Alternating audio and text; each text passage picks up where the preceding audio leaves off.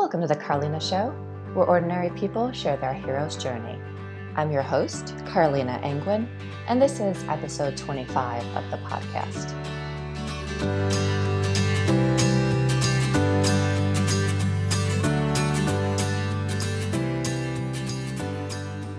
Today on the show, we have Dr. Kurt Michael. Kurt is a professor of psychology at Appalachian State University, a practicing licensed psychologist, and a crisis intervention and suicide prevention consultant on the national level.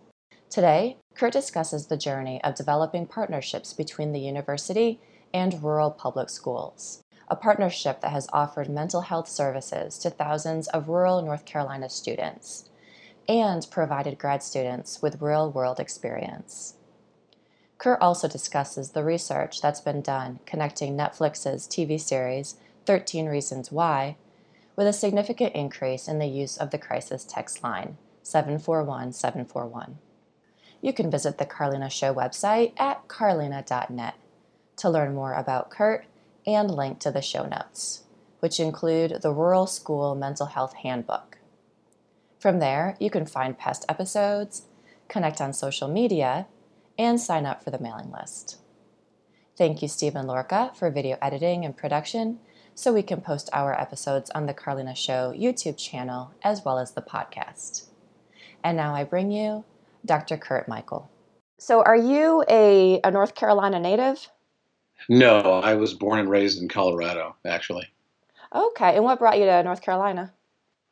Uh, well, I, I did my uh, internship at Duke Medical Center, and so I actually moved. We, at the time, my wife and I were in um, Utah. That's where I did my master's and PhD. And then, as part of my program, you uh, do a resident internship at another uh, institution. And so I applied all across the, mostly the East Coast. I applied a couple out west, but mostly East Coast uh, medical centers is where I applied. And so I ended up at Duke, and and that's not terribly far from where my my wife's family lives in uh, the Shenandoah Valley of of uh, Virginia. Mm-hmm. So we we wanted to be, you know, uh, had a young family, wanted to be close to to some in-laws, and so I guess our selection was to apply to schools, you know, in the Northeast and the Southeast mm-hmm. primarily, and then uh, so Duke was the one we picked, and and then uh, kind of a funny quick story that we um, uh, my wife's family loves NASCAR, and we were typically going to the Bristol race in Bristol, Tennessee, uh, and we were driving through to to uh, to go to the race or pick up my son who was with my uh, in-laws, and we drove through Boone and we stopped for a meal and we were sitting in there and we kind of looked at each other and said, "This might be an interesting place to live." Mm-hmm. And so, you know, back then there were actually payphones, and so I walked back to the payphones. I looked in the phone book, found they had a school named Appalachian State University. I actually cold called the psychology department, and a guy named Stan Asherman picked up the phone and basically just said, hello, psychology, or something like that. Mm-hmm. And so I just said, Do you have any jobs? And he says, Matter of fact, we're looking for a child clinical psychologist, which I am. And so I, it, it kind of went from there. And so I, I don't know that I really knew much about, certainly not the Appalachian Mountains to any great extent. I, I had been here previously when I worked in uh, residential treatment where we used to take kids out in the woods.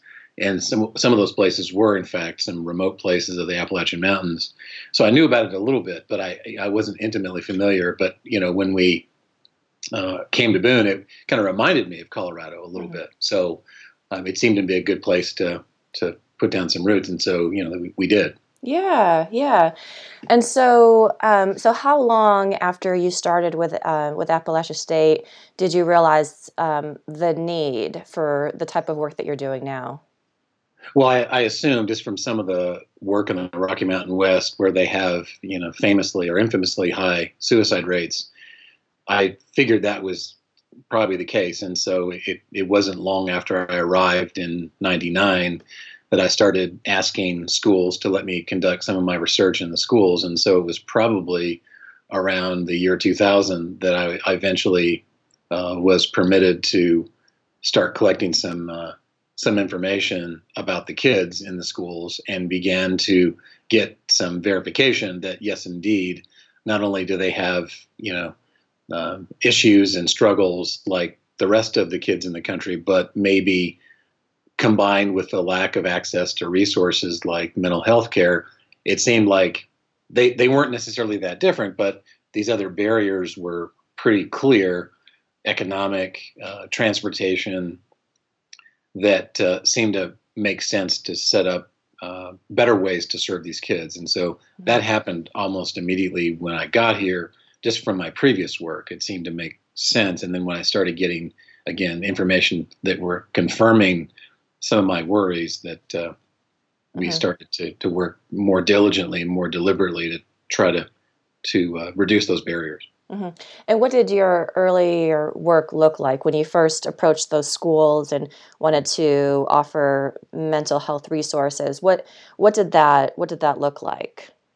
So you know, initially, it, it's it's a little bit of a of a a poor fit between you know what educators have to do, and they're, they're, they're, the list is long, and you know I don't know that initially the the reception to it was that good, understandably because you know they're busy educating kids, and a lot of times schools I think just if I could uh, make a a bit of a sort of a philosophic statement they they're often asked to do too much as it is. Mm-hmm. and so some of the early reception was was you know not great partly because you know here's one more thing that i'm suggesting that they add to their list of responsibilities and i think some of that early reception was in, in reaction to that and just general kind of skepticism. I think understandable skepticism that you know if we got to do all this work, uh, you know, when when exactly will we fit in the day? You know, mm-hmm. working with these kids' mental health issues when we have we have the you know the entire student body to educate. So really, the the the earliest discussions were about how to serve the needs of the educators and not get in the way of their mission and trying to, to explain how removing some of those barriers or impediments, uh, mental health impairments, let's say, that let's say they were not attending school because they were depressed. So my pitch was I can provide a treatment that will help improve their attendance just by taking part of treatment. We'll get them back in the building uh, and they'll be better learners was really the, the, the case I was trying to make. And I guess it really started to, to, get traction when I was at a you know a parent and school meeting. It was probably 2003 or four, somewhere somewhere in there, uh-huh. and so I did an evaluation of this child as a private practitioner in the community. And at the end of the meeting, we're talking about recommendations, and this young man had some pretty significant health issues. In fact, I think he was actually recovering from cancer. Mm-hmm. And so at the end of my report, I said, you know, so and so should receive, you know, weekly uh, psychotherapy services uh, to help support his anxiety and his stress, getting readjusted to school. And so the uh, administrators in the room, including the principal, kind of looked at me like, okay, well, where do we send him?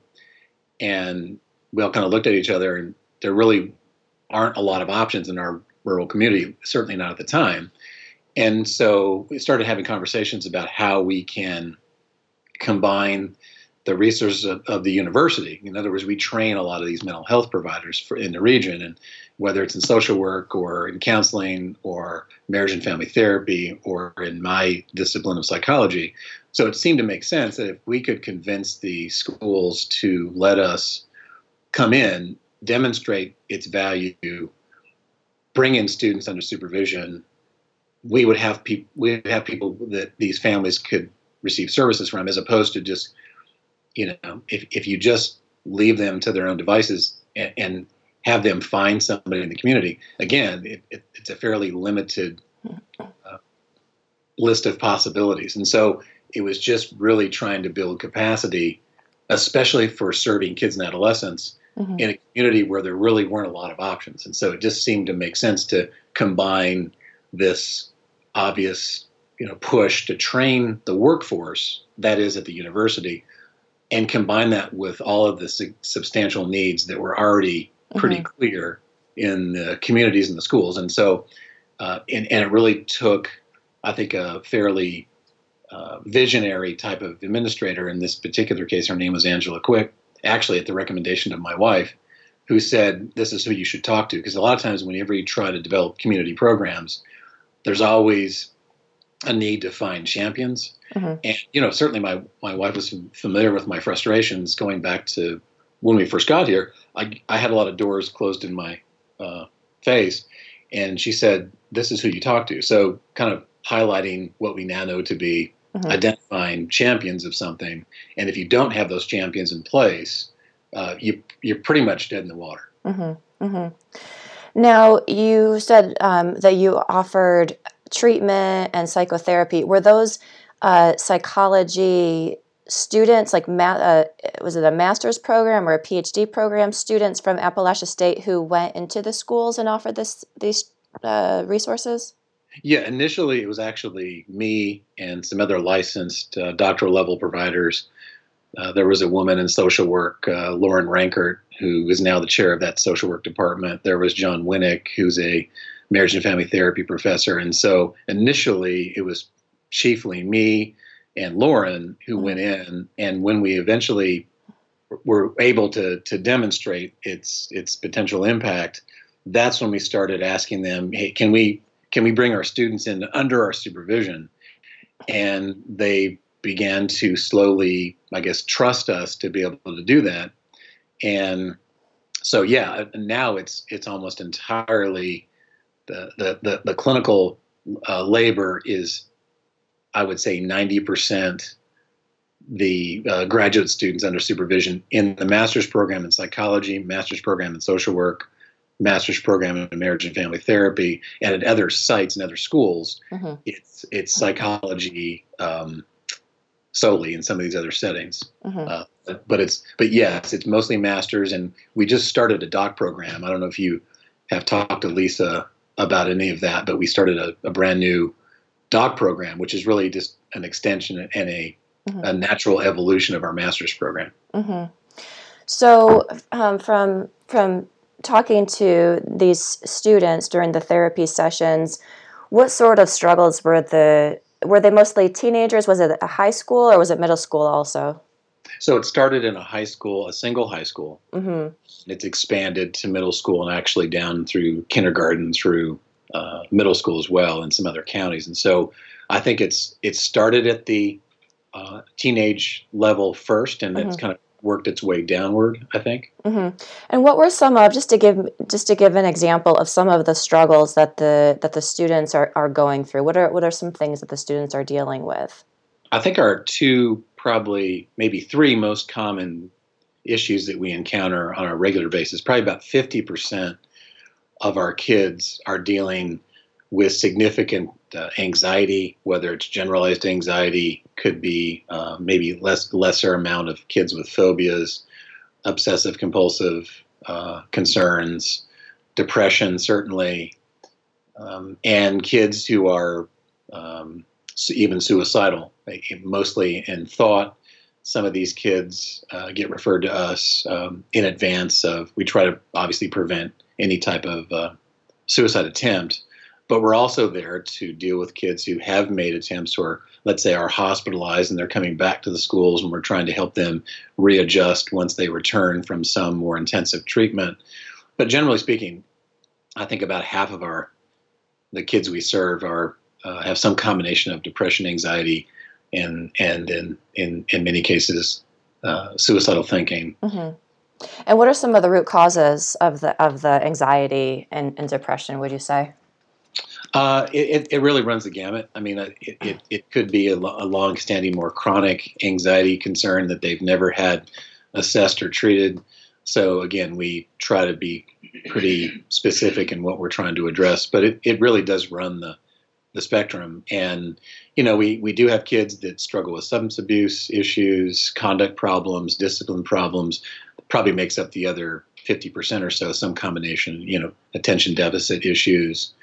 Uh, in terms of causes, you know, it again runs the gamut. It could be a lot of environmental stress, could be trauma, it could be um, family conflict, so there's a number of things that certainly coincide with what they're struggling with, and and certainly a lot of these kids maybe uh, related to their struggles uh, with their mental health uh, ailments, they don't do well in school. So we we we don't just come in and try to serve those more psychological issues. We try to address uh, attendance issues, uh, discipline issues, even uh, grade performance. We, we're we're trying to work, you know, in collaboration with the educators to address all of these mm-hmm. particular issues, especially that inter- interfere with school success. Right, right. And and what do the therapy sessions look like? How do the um, how do the the psychology students help um, the the students that they see? What what does a like a therapy plan look like? Okay, so I'll just give you a couple of uh, I think examples that might help illustrate this. So the the, the really the, the the the model that we use is something called cognitive behavioral therapy. It's something that's been you know talked about a lot in the research literature. It's an approach that uh, doesn't just sort of provide supportive counseling. It really tries to target particular behaviors that interfere with, say, someone's uh, depression or anxiety. So here's an example. So if someone is chronically depressed, it, typically what can happen is they begin to you know cease doing things that uh, they previously even found really fun or exciting. And so we employ an intervention called behavioral activation to try to get them to, you know, from a behavioral perspective, start doing the things that they've stopped doing. And typically, when people stop, you know, doing things, they, they it tends to allow depression to kind of settle in and and be a pretty uh, persistent condition. And so doing things like activity scheduling, which is part of that behavioral activation thing I mentioned, mm-hmm. can help kids kind of fight through some of that uh, sort of inactivity that leads to even more of the same. And so we also employ a strategy called cognitive restructuring. We know that certain thought patterns, if left unchecked, tend to rather kind of quietly affect not only the way we feel, but certainly the way we behave. So we, we try to target some of those beliefs or assumptions that people develop. You know, for example, if they do poorly on an exam and they begin to sort of attribute that poor performance to, let's say, not being smart enough. So a, a cognitive restructuring intervention would seek to uh, provide a different style of thought. So maybe the, a different thought would be instead of I did poorly on that, that exam because I'm not smart, might be I did poorly on that exam because I didn't really prepare enough. And so you're trying to, to target changeable behavior as opposed to having this rather permanent belief that no matter what you do, you're destined to fail. And so we're trying to, you know, revise if we can some of those core thoughts about why things happen, if that makes sense. Right, right. And then, um, at which point in the in the in the therapy treatment um, do you realize um, that the student is, you know, they they have been helped and they're ready to be released from the program? Um, yeah, if you could talk about that a little bit. Yeah, we we actually commit to a fairly uh, standard and regular program evaluation, not just overall, but for every child that goes through a, a, complete, you know, informed consent process. So all the parents and and the and the students that we serve are fully uh, briefed on exactly what the treatments are and how we go, how we plan to go about evaluating whether it's working and and really we make adjustments if if if we're not collecting information on how they're doing and we do that every every time they come in they they they basically complete um, paper and pencil measures so we can keep track of their symptoms and their struggles. And so, where we're not making gains, we tend to know that session to session. And when things are not leading to improvements, we're targeting those areas where they're clearly uh, still struggling. So, we evaluate literally ongoing and uh, both along the way and at the at the beginning, middle, and end of the treatment that they receive. And I would say on average, the kids typically undergo about three to four months of therapy, and that might add up to 10 to 14 individual meetings, each lasting 30 to 40 minutes, in which they're doing some of those targeted things I mentioned uh, earlier. So we're constantly trying to assess, you know, which kids are responding.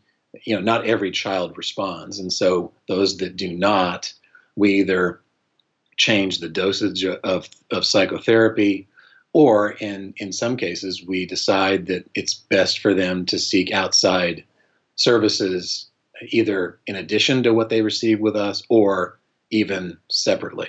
Mm-hmm. So we're always trying to pay close attention to what, what's going to best serve the needs of this child and family and, uh, and refer them if they need something additional. Mm-hmm. So you started this program. You said was it 1999? The program itself didn't formally start until 2006. Okay.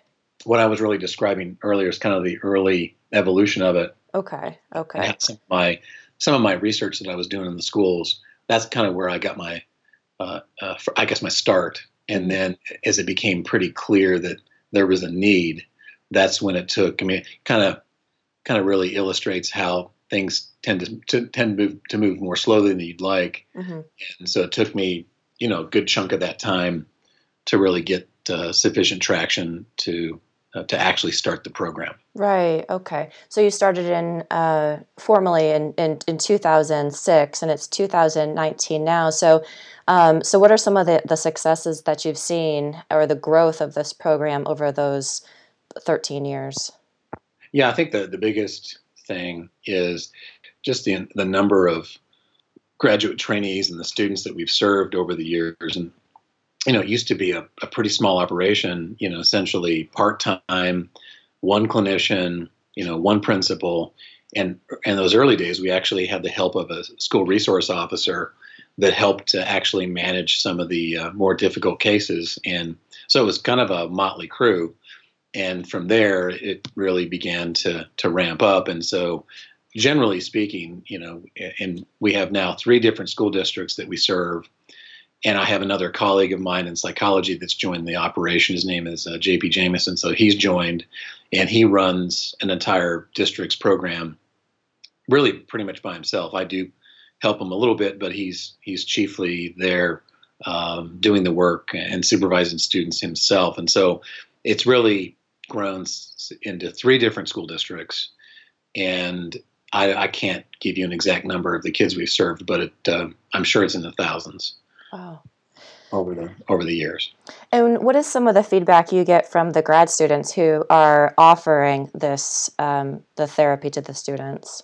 I think the biggest advantage for grad students is, you know, when they're trying to learn how to do this work, you know, they sometimes there's this notion that you don't start doing the real work until you graduate. And I think because they're doing this on the way to getting their degrees and eventually their their licenses in mental health professions, is that they really, you know, they they're doing the work um, again before they're degreed, which actually makes them pretty marketable once they either decide to go on and just work in the profession or in the field.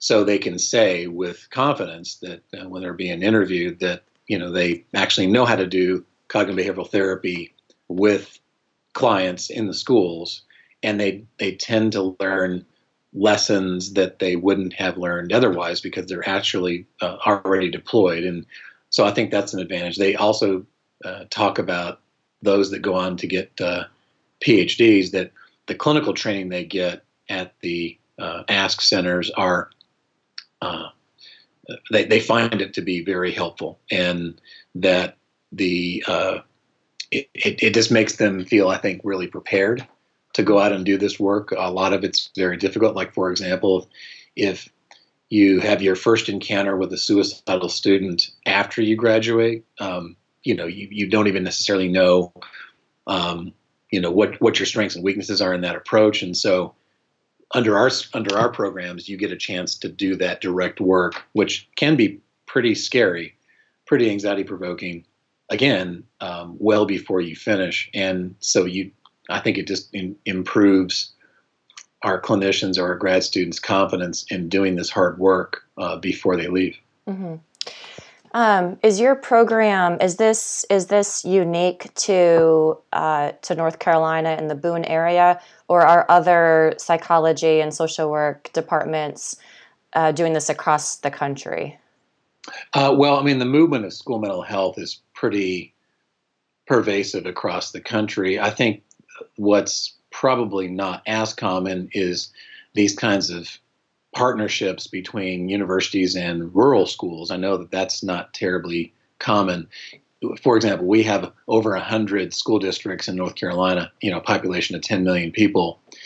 And, you know, in terms of the number of partnerships like this across the state, um, I would say there's probably fewer than 10 that have this kind of approach, and maybe even fewer than three or four that do this kind of true partnership um, in schools. And I, I can't necessarily give you a, a rundown of, of places across the country, but it, it it's it's fairly uncommon to have these kind of partnerships. Uh, they're hard to sustain.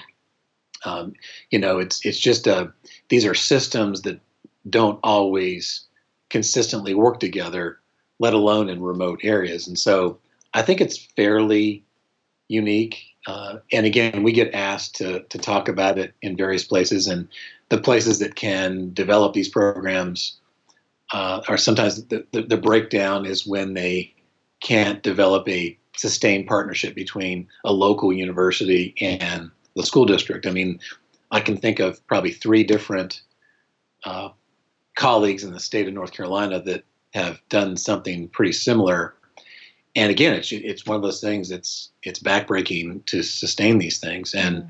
you know, getting my administrators on the university side to let me not just do my teaching in the classroom, which more which is more traditional, but letting me do my work, my teaching out in the community. Mm-hmm. And so I, I'm lucky because I have a university that supports this work, and and I can't say that that's always the case for college administrators at mm-hmm. various universities across the country, even though they have faculty mm-hmm. who are very invested in these kinds of partnerships. Mm-hmm. So let's say there's a, a, high school teacher listening to this episode right now, and they think, "Well, I want to start something like this in, in my high school. I know that you know the students could really use this this type of therapy. Um, what what should they do? How could they get a program like yours started in their high school?" Yeah, well, we actually thought that if we were to do this again, we would have appreciated some kind of central resource of, you know, like a, you know, a handbook or something that would give you um, different perspectives on how to develop, uh, implement, sustain, and even fund these programs. And so JP and I, the, the fellow I mentioned before, uh, wrote a handbook of rural school mental health a couple of years ago. And so I would suggest they get their hands on. I'm not trying to necessarily promote the book, but it may sound like that. But it's a really good resource, and it it's uh, it's got 23 chapters in it, and it really it's it's sort of a how-to manual, really. And so we would recommend that anybody who's interested would get their hands on that book. Mm-hmm. And yeah. if you could send me the link to that, I'll add it to the show notes.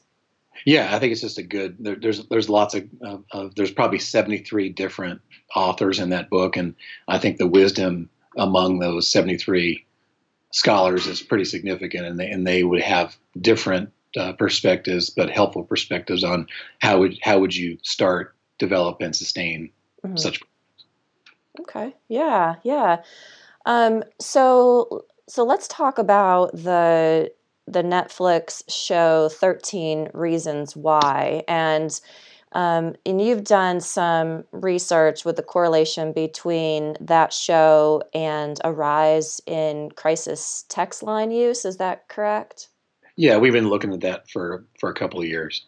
Okay, so yeah, so tell me a little bit about your thoughts because I actually I watched the show um, I think it was last month. I, I watched it and and I've had sort of mixed feelings about whether that could be helpful or not to teenagers. But um, could you could you talk a little bit about your thoughts on that show?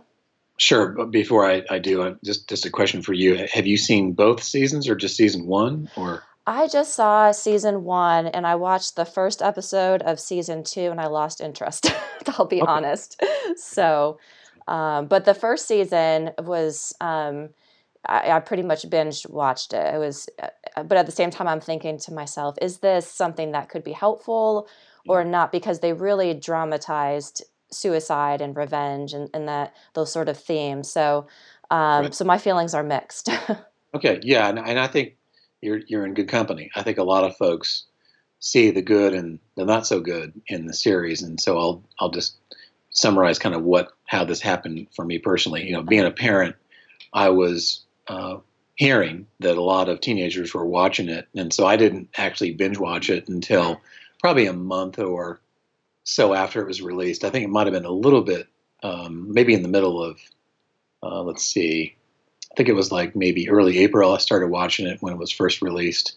Anyway, so I, I'm I'm also curious. Did did you watch the last? Uh, there were 13 episodes in season one, and there was actually an epilogue. Uh, it was called Behind the the Reasons uh, episode. Did you watch that 14th episode? No, no, I I didn't. Um, well, and, I didn't know that, it was there. I'll have to go look that up. Well, even your answer helps uh, sort of even address one of your questions. Mm-hmm. So, you know, the the the suicide prevention community uh, is a pretty tight knit community, and so around the time it was first released, I was at a American Association of Suicidology meeting in Arizona, and it's a meeting of clinicians, researchers, survivors, people with lived experience who who convene every year, and it's been around for 50 years. I mean, it's a very well established group of of professionals and paraprofessionals who uh, take the issue of suicide very uh, seriously, and so there was a lot of buzz at this meeting that uh, actually happened right after the release. And so a lot of us are talking, and a lot of us are concerned, we're concerned about the way it was portraying not not only the, the topic, but actually graphically showing in season one, as you recall, mm-hmm. the you know, Hannah actually uh, dying by suicide in by cutting her wrists in the bathtub, and it was, and then the, and her her mother walks in. It's it's a really horrible scene. Mm-hmm. And so I think righteously got a lot of criticism for that, uh, what was thought to be by, by some gratuitous. And so I think, you know, for a lot of kids, let's say they watch it alone and they themselves are struggling with something and they don't have anybody to process it with, or they've had a traumatic experience. And because again, the other stuff that's covered pretty clearly in the show are things like sexual assault and substance abuse and violence, domestic violence. So it's a pretty intense show. Mm-hmm. And yeah, I suppose if I could sit down and watch the the series with my kids, you know, I would do that and I'd want to do that. But not everybody has the luxury or the situation circumstances that would support that. Mm-hmm. So uh, we, we, we, a lot of us in the professional community became concerned that, you know, this could be a very uh, distressing thing for someone who was already vulnerable, let's say, that, uh, and they weren't able to, not able to process it, that, that, that struck us as problematic. Now, I know in that episode 14 that I mentioned, they did talk about, you know, they, they uh, struggled with whether to uh, show that scene, which uh, was was mul- multiple minutes. I can't. I didn't put a stopwatch on it, but it was a mm-hmm. it was a lengthy scene. And they talked about you know should they have done done that and and again the producers I think to their credit you know wanted to you know have this be a conversation starter. Mm-hmm. And so clearly that kind of material, although again dramatized and you know fictionalized, I, I think that was you know that's that's part of the entertainment industry. I mean, so I think they had dual motives. I think they wanted to produce a show that was a hit, and it was. Mm-hmm. And I think they wanted to also uh, promote conversations, and I think it's done that too. So mm-hmm. those are potentially good things. Mm-hmm. But in terms of you know the other thing I was referring to. Like, is it is it potentially hazardous to to to depict that in, in a way, especially for kids who may be vulnerable? And I think we're getting evidence that there are some ill effects of this. There's also the positive side, which is it is starting conversations. And there was a study that was done, and I think I sent you this paper, and it references this study. Mm-hmm. Uh, the, the, the author team is the first author is Ayers, and it was published in 2017, and it really showed that internet searches after the release of of this of season one really spiked. Uh, and we're we're talking like a lot of conversations online or Google searches. I think between a million and a million five more than expected uh, Google searches that had a variety of search terms like suicide prevention and but on the other hand kids we think or a lot of kids anywhere a lot of people were searching things like how to kill yourself so the worry that we have is that it's it's it's really showing people oh this, this is how you do it mm. and you know that's certainly not good now we also have evidence that kids that uh, were interviewed right after being hospitalized for suicidal ideation, were asked, A, did you watch the, the series? And B, what were the effects for you personally? Uh, I think they interviewed 87 different kids who were admitted to the hospital, and about half said they watched at least one episode of season one, and half of those, around 20 or 21 of the 87, again, half of which said they watched it, half of the ones that watched it said it increased their suicidal thinking to some degree. And the other thing that we, we, we found out is that kids that, that had higher levels of depression tended to have a pretty negative reaction to some of the elements in the in the in the series. So again, we we have emerging evidence that there's on the uh, on the plus side, you know, people are talking about it more. On the negative side, that it's it's potentially triggering for people. Now, the, the other thing that happened, the other part of the research that we haven't quite uh, finished up yet, it's it, it's research that we're still doing. Mm-hmm. We wanted to find out because towards the end of season one, when they were getting a lot of pushback in, in the media and so on, that is, the, you know, the series, that Crisis Text Line uh, actually got pretty serious and partnered with uh, Netflix to produce uh, maybe more publicized uh, resources for help seeking, like Crisis Text Line. Mm-hmm. And so, you know, we wanted to know what was the uh, results from that that uh, that promotion. And we I can't talk about the findings just as of yet because they're not published yet, but we, we, do have some answers about that, and and it's it's actually not bad news. Uh, we we I think what I can say broadly is that we have. Um, you know, early evidence that that promotional connection between you know a series that can be provocative and help seeking is on the rise and i think that's that is good news so okay. You can't you can't necessarily just say sort of it's not it's not a clear yes or no whether there's ill effects or positive effects i think there's both mm-hmm. Mm-hmm. Do you know if there was a, a psychologist or a social worker who was part of the writing process of 13 Reasons Why?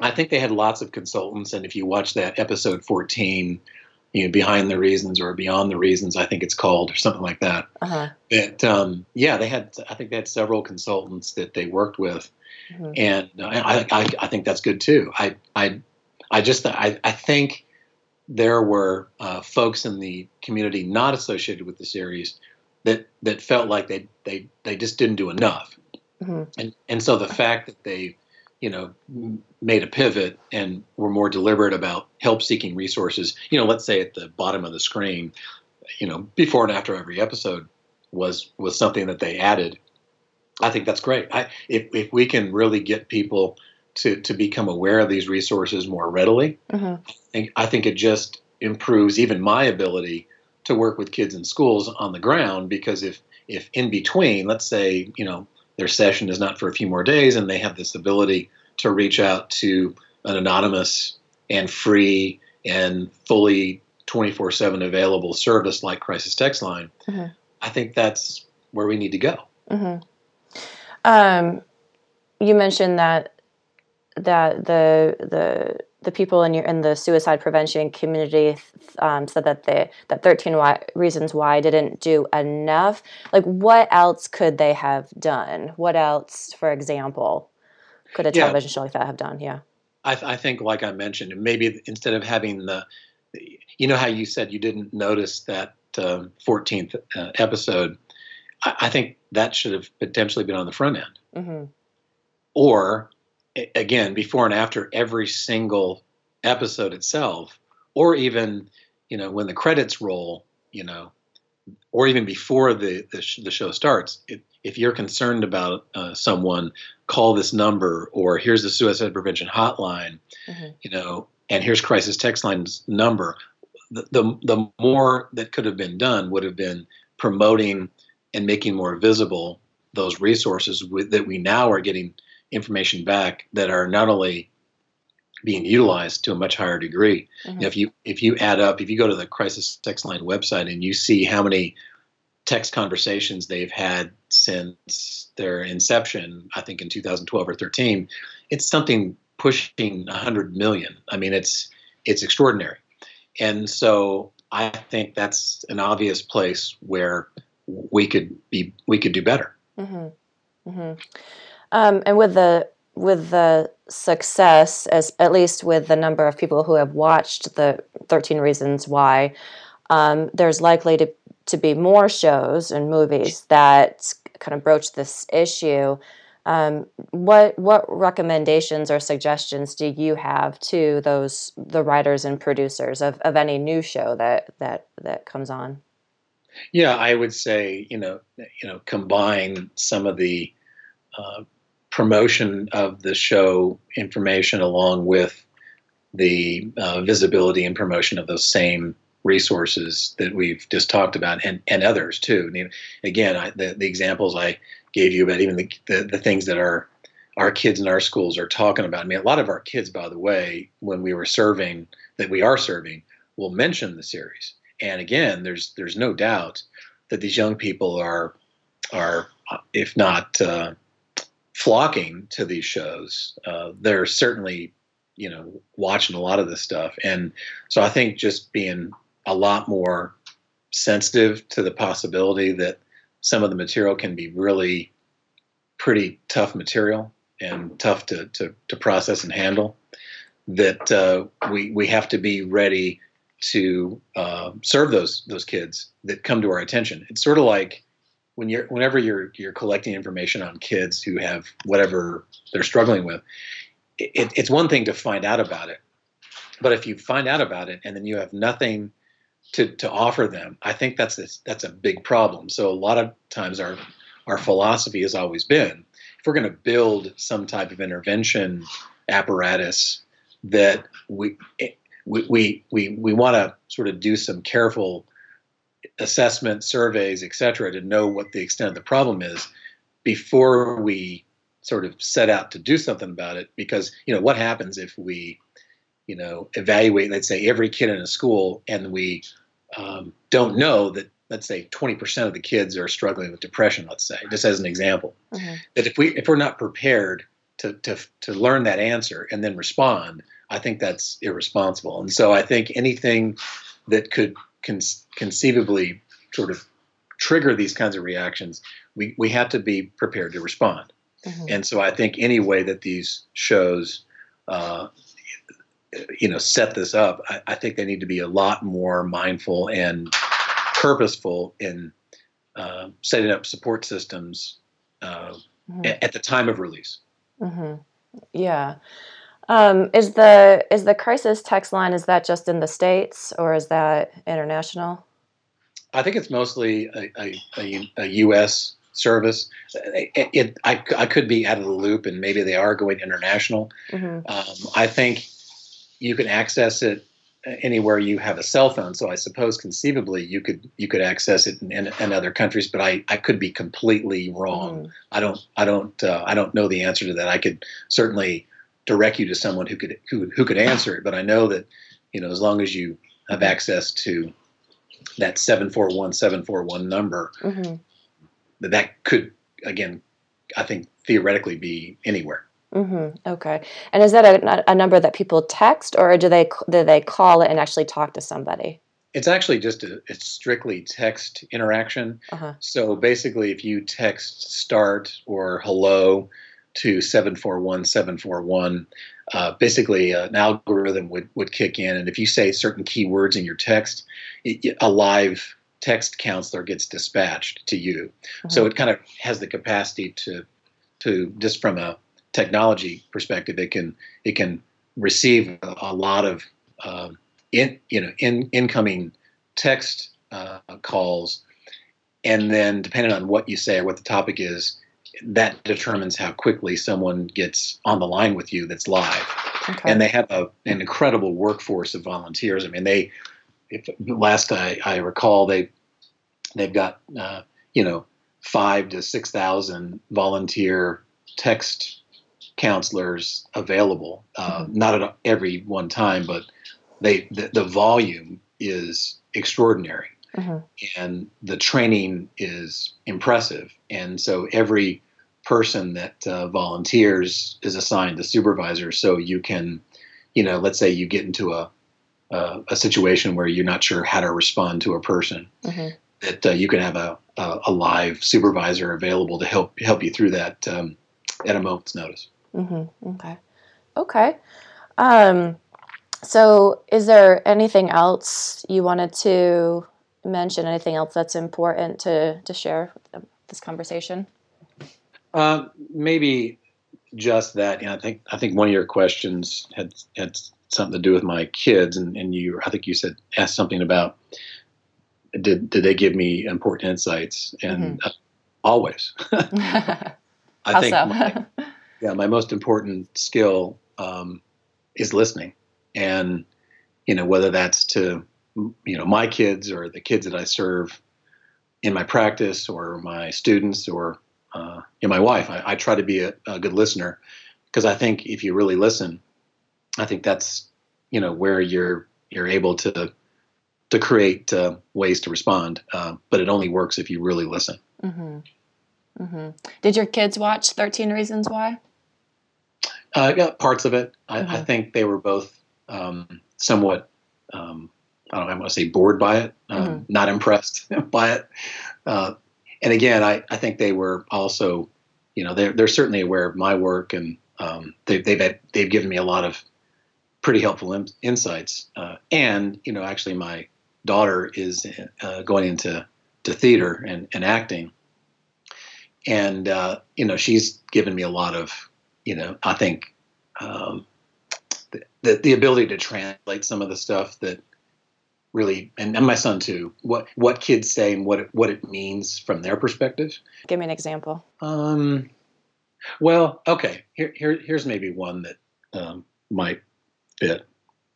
So this is something that I talked to my daughter about, you know, for a while, and you know, sometimes there's this sort of I don't know myth that kids who are, you know, suicidal or they do something, it's you know tension seeking, and a lot of times they it, it's a way to sometimes adults dismiss distress or dismiss something that's kind of scary as or they're just they're just wanting attention. Mm. And so I think my daughter was insightful in telling me, well, yeah, but that that may mean um, something's wrong, and and that may signal something, you know, more, even more deeply is wrong. And so, I think she was um, insightful in the sense that she said it, it, it, there's no value placed on the attention seeking. it's just telling you something, mm-hmm. and so whatever that is is really worth paying attention to uh, for for and, and not to dismiss it. And so I think that was probably something that she made crystal clear in my mind was, you know, attention seeking or not, it still needs to be attended to, mm-hmm. whatever that means. Right, right. Um, okay, yeah. Is there anything else? Any other bits of wisdom you wanted to share or thoughts? Um, I, I, I don't think so. I, I think um, this has been, you know, uh, a pretty uh, you know gratifying kind of work that I've been doing, and and uh, you know it it's hard, but I think it's um, I think it's worth doing. Yeah, yeah. Well, it sounds like really good work, and um, um, I really appreciate you sharing your, you know, the the journey of, of this process, and then and all the research that you've done with, you know, shows like Thirteen Reasons Why, and and even the insights you've shared with, you know, being a parent. So, um, so I really really appreciate you and your time and. Um, so thank you. Thank you. All right, you take care. You too. Bye.